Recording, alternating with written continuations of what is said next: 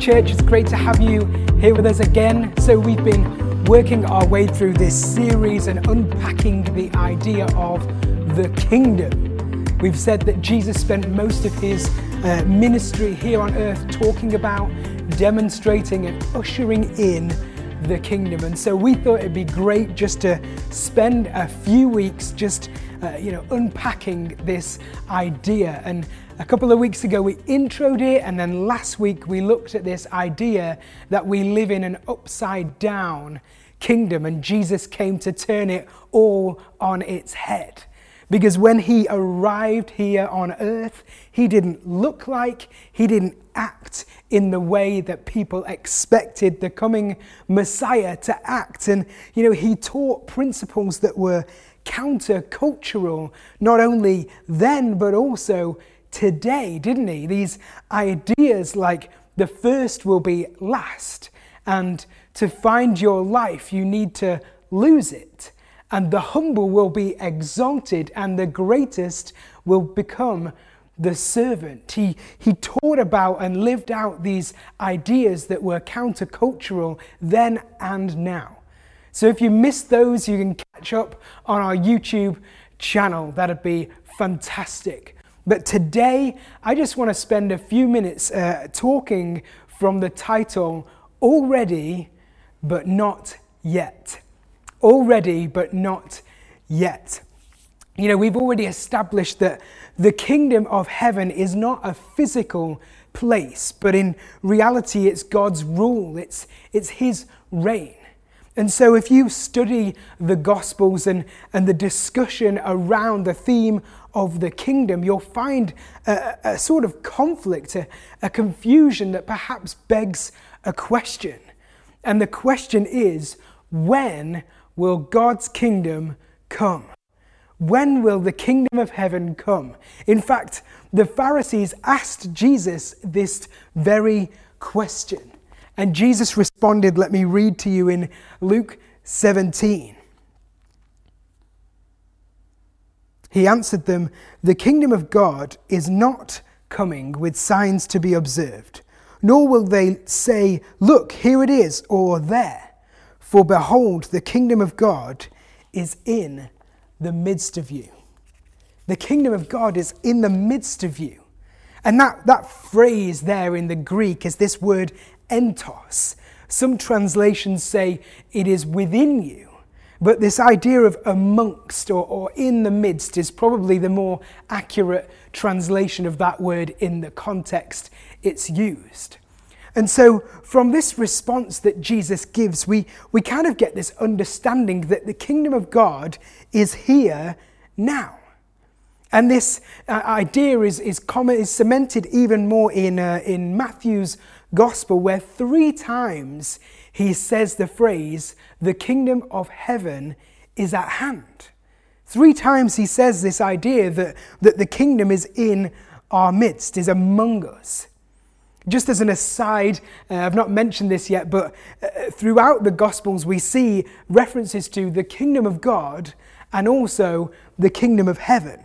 Now, this isn't talking about two different things. What we see is that Matthew primarily uses the phrase the kingdom of heaven because he's writing to a Jewish audience who would ordinarily try to avoid mentioning the sacred name of God. So he uses the kingdom of heaven, but they're, where they're one and the same thing, just to make sure that there's no confusion as I flit between the two uh, when I'm giving my messages. So we see from that passage we just read in Luke the idea of the kingdom of God being here and present and right now. But we also see this opposing view of the kingdom actually being something in the future. And just two chapters on in the book of Luke, in chapter 19, Jesus teaches once again in a parable, and it says, He proceeded to tell a parable because he was near to Jerusalem.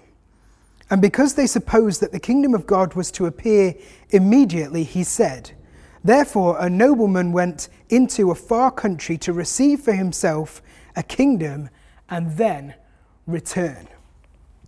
He then goes on to tell of, of how the nobleman uh, uh, gave out some money to his, his servants to invest whilst he's away. And, and you may well know this parable, if not, go and delve into it. But the key here is not necessarily for today about the investment they make, but actually it's that one day this nobleman has gone away, Jesus has gone away, and one day he will return. His kingdom will return.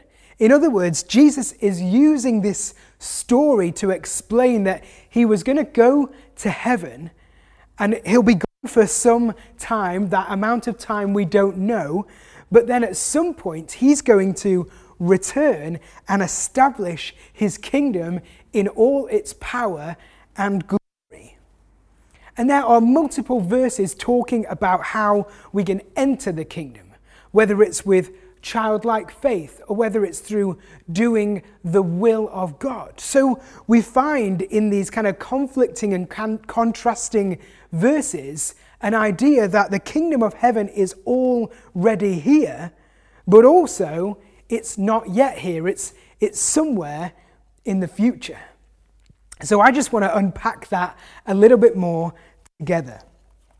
Turn with me, if you will, to John chapter 3. We're just going to read uh, the first five verses of this.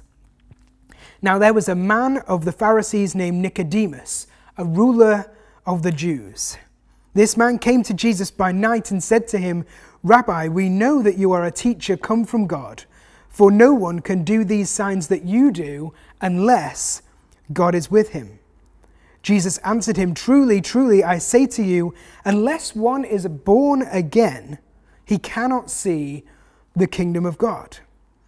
Nicodemus said to him, How can a man be born when he is old? Can he enter a second time into his mother's womb and be born? Jesus answered, Truly, truly, I say to you, unless one is born of water and the Spirit, he cannot enter the kingdom of God. Now, Nicodemus, this, this Pharisee, he was a theologian of the time. He was well read in the scriptures, and he could probably wipe the floor with you and me on a, a quiz on Bible knowledge. But, but here in this passage, we see him struggling to understand what it is that Jesus is saying to him about the kingdom of God. And I really like the language used in this passage because I think it encapsulates this idea of a kingdom that is already but not yet. You see, the language used at the beginning by Jesus, unless one is born again, he cannot see the kingdom of God. So, this is talking about something present, something that we can see. It's possible to witness and to experience right now, but some are blinded to it. And then later he goes on to say, unless one is born of water and of spirit, he cannot enter the kingdom of God. And so I believe that's talking of something in the future, something that at some point we can enter. So we're not getting into right now this kind of eschatological study on, you know, delving into end times and, and, revelation and all of that stuff about what the second coming of Jesus will look like. Yeah, perhaps that's something we can look at another time when I'm feeling brave enough to, to take that challenge on. But if we just kind of jump back to this passage for a moment, we're seeing that, that Nicodemus, this this scholar of a man, this educated uh, Jewish Pharisee, he can't grasp what it is that Jesus is saying. How, how on earth can someone be born again?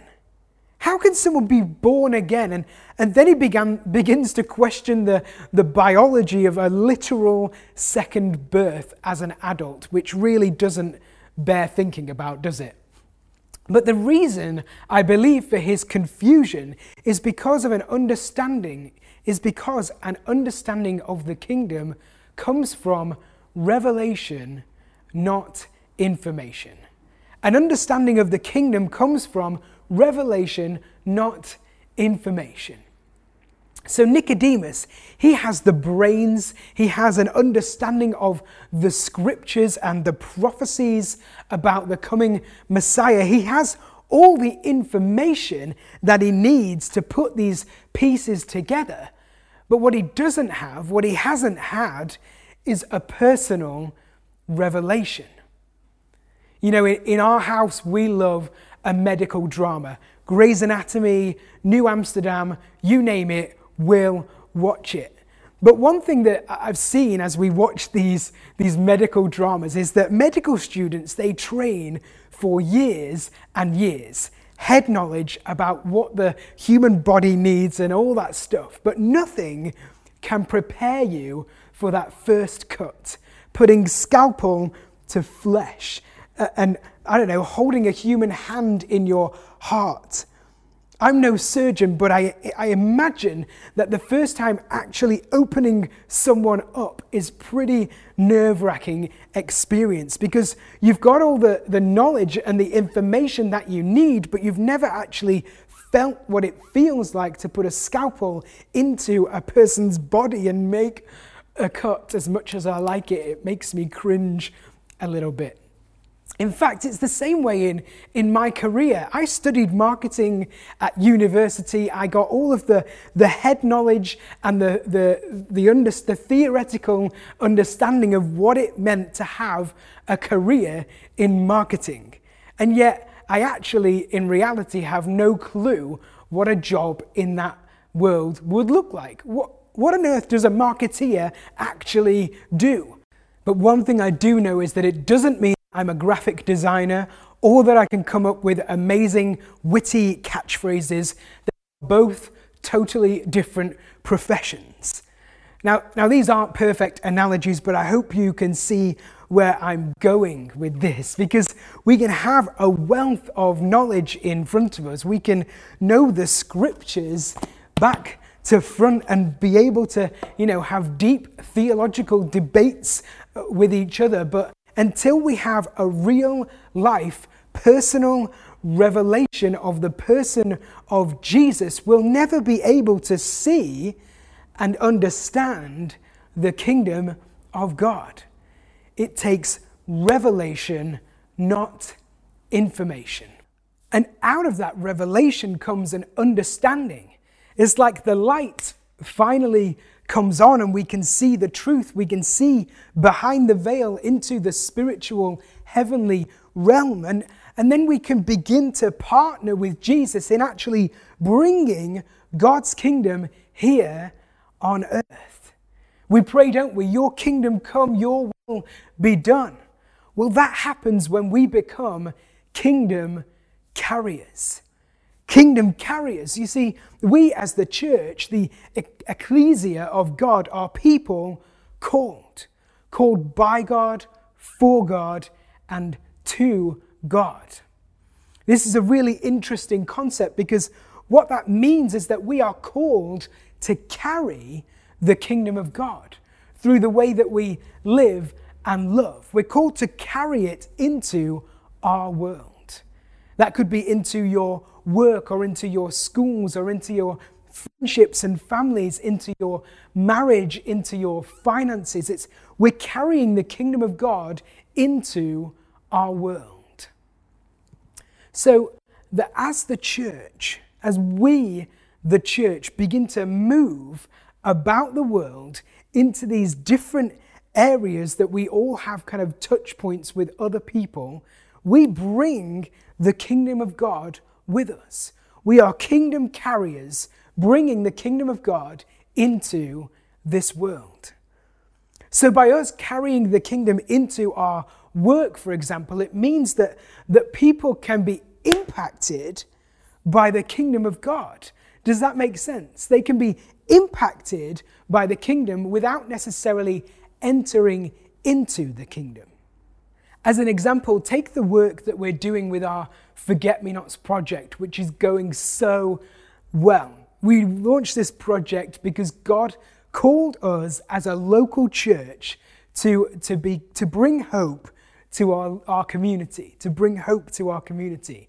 That's one of our core values as a church. So, as believers that are working in this project, we are carrying the kingdom into some of the, uh, the most vulnerable families that are in our community. We're carrying the kingdom with us, but that doesn't mean that every home that we enter, people are going to be dropping to their knees and asking for forgiveness and how on earth they can enter into the kingdom of God. They're transformed by, but not necessarily entering into the kingdom of God. So, our hope with the project is that we can bring the kingdom to them, that we can demonstrate the kingdom, that we can give the kingdom to them with no strings attached. We're literally giving away the kingdom without requiring a response from them. You know, some may say it's a little controversial because the Bible clearly says that we are called to preach the good news and to make disciples. But Jesus didn't always preach the kingdom. Sometimes he just gave it away. Sometimes he just gave it away. You see, he didn't preach to everyone that he healed, he just healed them. There was no, uh, there was no requirement for a response. And yet, you know, here's the, the thing sometimes that act of sharing the kingdom, of giving away the kingdom, it brings about a response. It's not required, but sometimes it happens.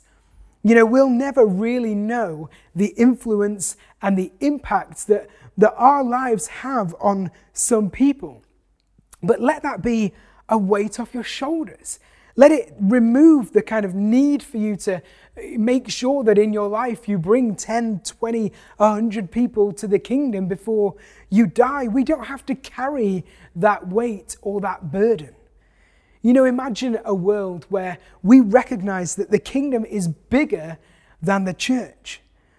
That we actually stopped worrying about the numbers of bums on seats or viewers on YouTube and we simply started carrying the kingdom with us into our homes, into our workplaces, into our schools and our communities with no strings attached. Let's be kingdom carriers, not kingdom counters. Because people can be impacted by the kingdom without necessarily entering into the kingdom of God. I hope that that makes sense and you can get your head around that. If not, maybe let's just take the, the, the story of the 10 lepers as an example. Jesus was traveling to Jerusalem, and on his journey, he meets 10 lepers. And from a distance, they call out to him, and he, he has pity on them. He didn't preach to them, he didn't force the kingdom of God on them, he didn't try to convince them of anything. He just healed them. He just healed them. And so all 10 of those lepers were impacted by the kingdom of heaven. But only one returned, praising and thanking Jesus. Only one returned, recognizing Jesus as his Lord and Savior.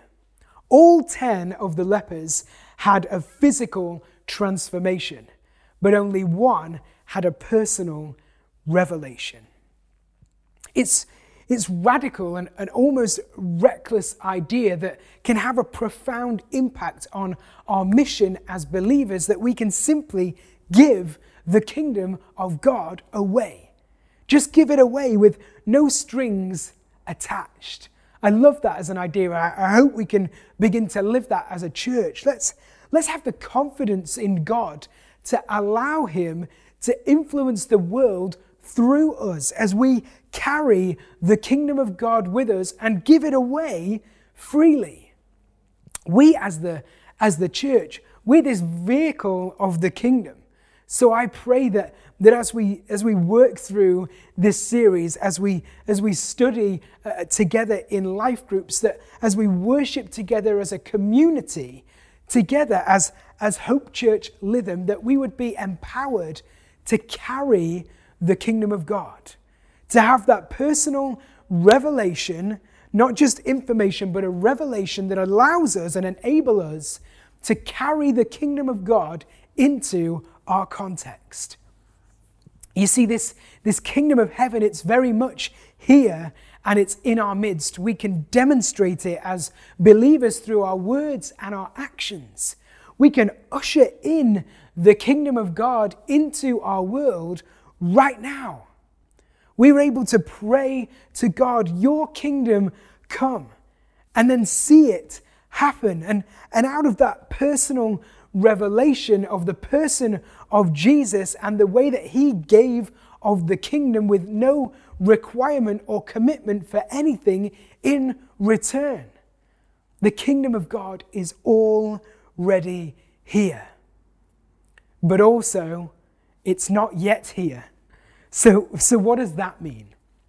It means that, that whilst the kingdom of heaven is among us and it's, it's in our midst, we're yet to see the kingdom fulfilled. We can see the kingdom of God at work, but we're yet to see the kingdom fulfilled. We can see it in miracles that happen, in answers to prayer, in the way in which we're enabling ourselves to impact our community. But what we're doing is we're waiting still to see the total and complete fulfillment of his kingdom.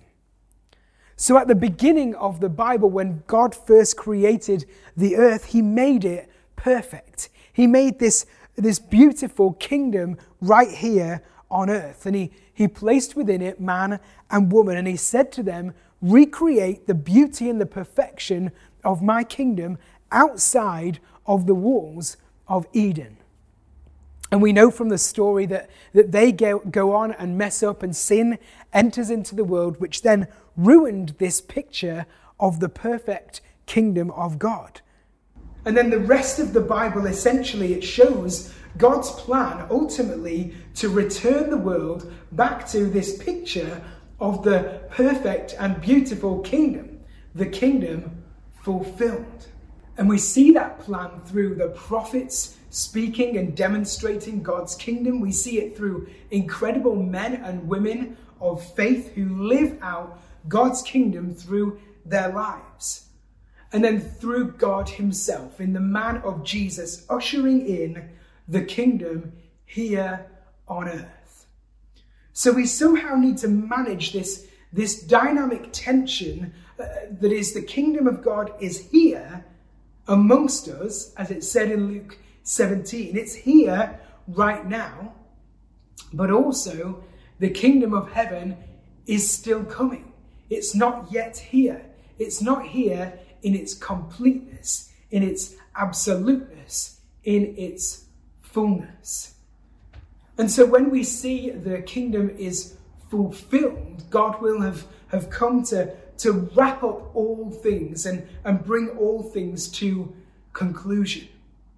And part of that, that wrapping up will, will be the, the ultimate salvation of the church, the, the calling of the church, not just in the context of our world today by God, for God, and to God, but, but also the calling of the church to Himself to spend all eternity with Him in His rule, His reign, His kingdom. So Jesus brought the kingdom during his life and ministry here on earth. And we see the kingdom at work through the way that we as believers live and love. The kingdom of God is already here. But the kingdom of God is also yet to come. Because Jesus will bring the kingdom in all its glory, in all its splendor, in all its fullness when he returns again. And I, for one, am excited to see that as much as I love to, you know, as I love life on this earth and I, I want to live a long and happy life here on earth, I also long to see my Savior return in my lifetime so that I can begin eternity with Him. The kingdom of God is here. It's here through the way that we live our lives as believers, through the way that we act, through the things that we say and the things that we do when we are walking in partnership with God.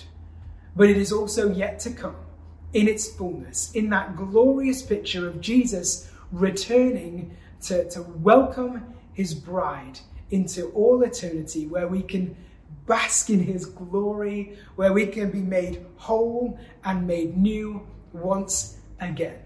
The kingdom is here already, but not yet.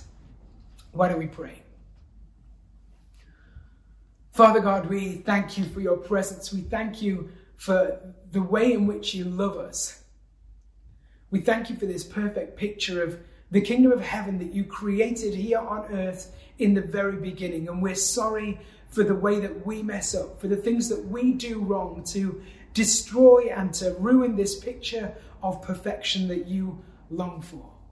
But we thank you for the person of Jesus Christ who came to, to bring about that restoration of relationship so that ultimately, in the end, we can spend eternity in that perfect picture of the kingdom of heaven in all its fullness.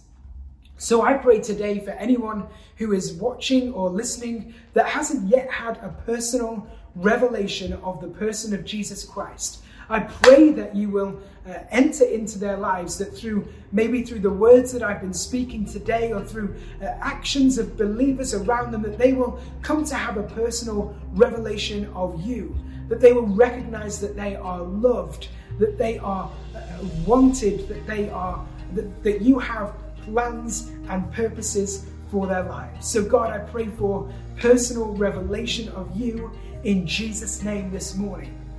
And I thank you that, that out of that revelation comes this honor and this privilege of being kingdom carriers, that we can walk and we can live and we can love in the way that you call us to do as believers here on earth in the time that we have to give away the kingdom of God, to carry the kingdom of God into our world, into our context, our work, our schools, our families, our friendship groups. I pray that you will give us the boldness to just give of the kingdom and not to demand or expect a response, not to feel disappointed when we don't see uh, people come to faith or, or ask for forgiveness immediately through our acts of faith.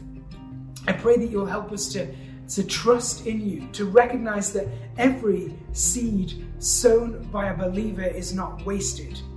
That you will bring about these works to completion, that you will see it through, that, that you will bring along other people to water that seed, to care for that seed, to pull out the weeds that are around it, and we can see it at some point grow into this beautiful, flourishing, uh, uh, life.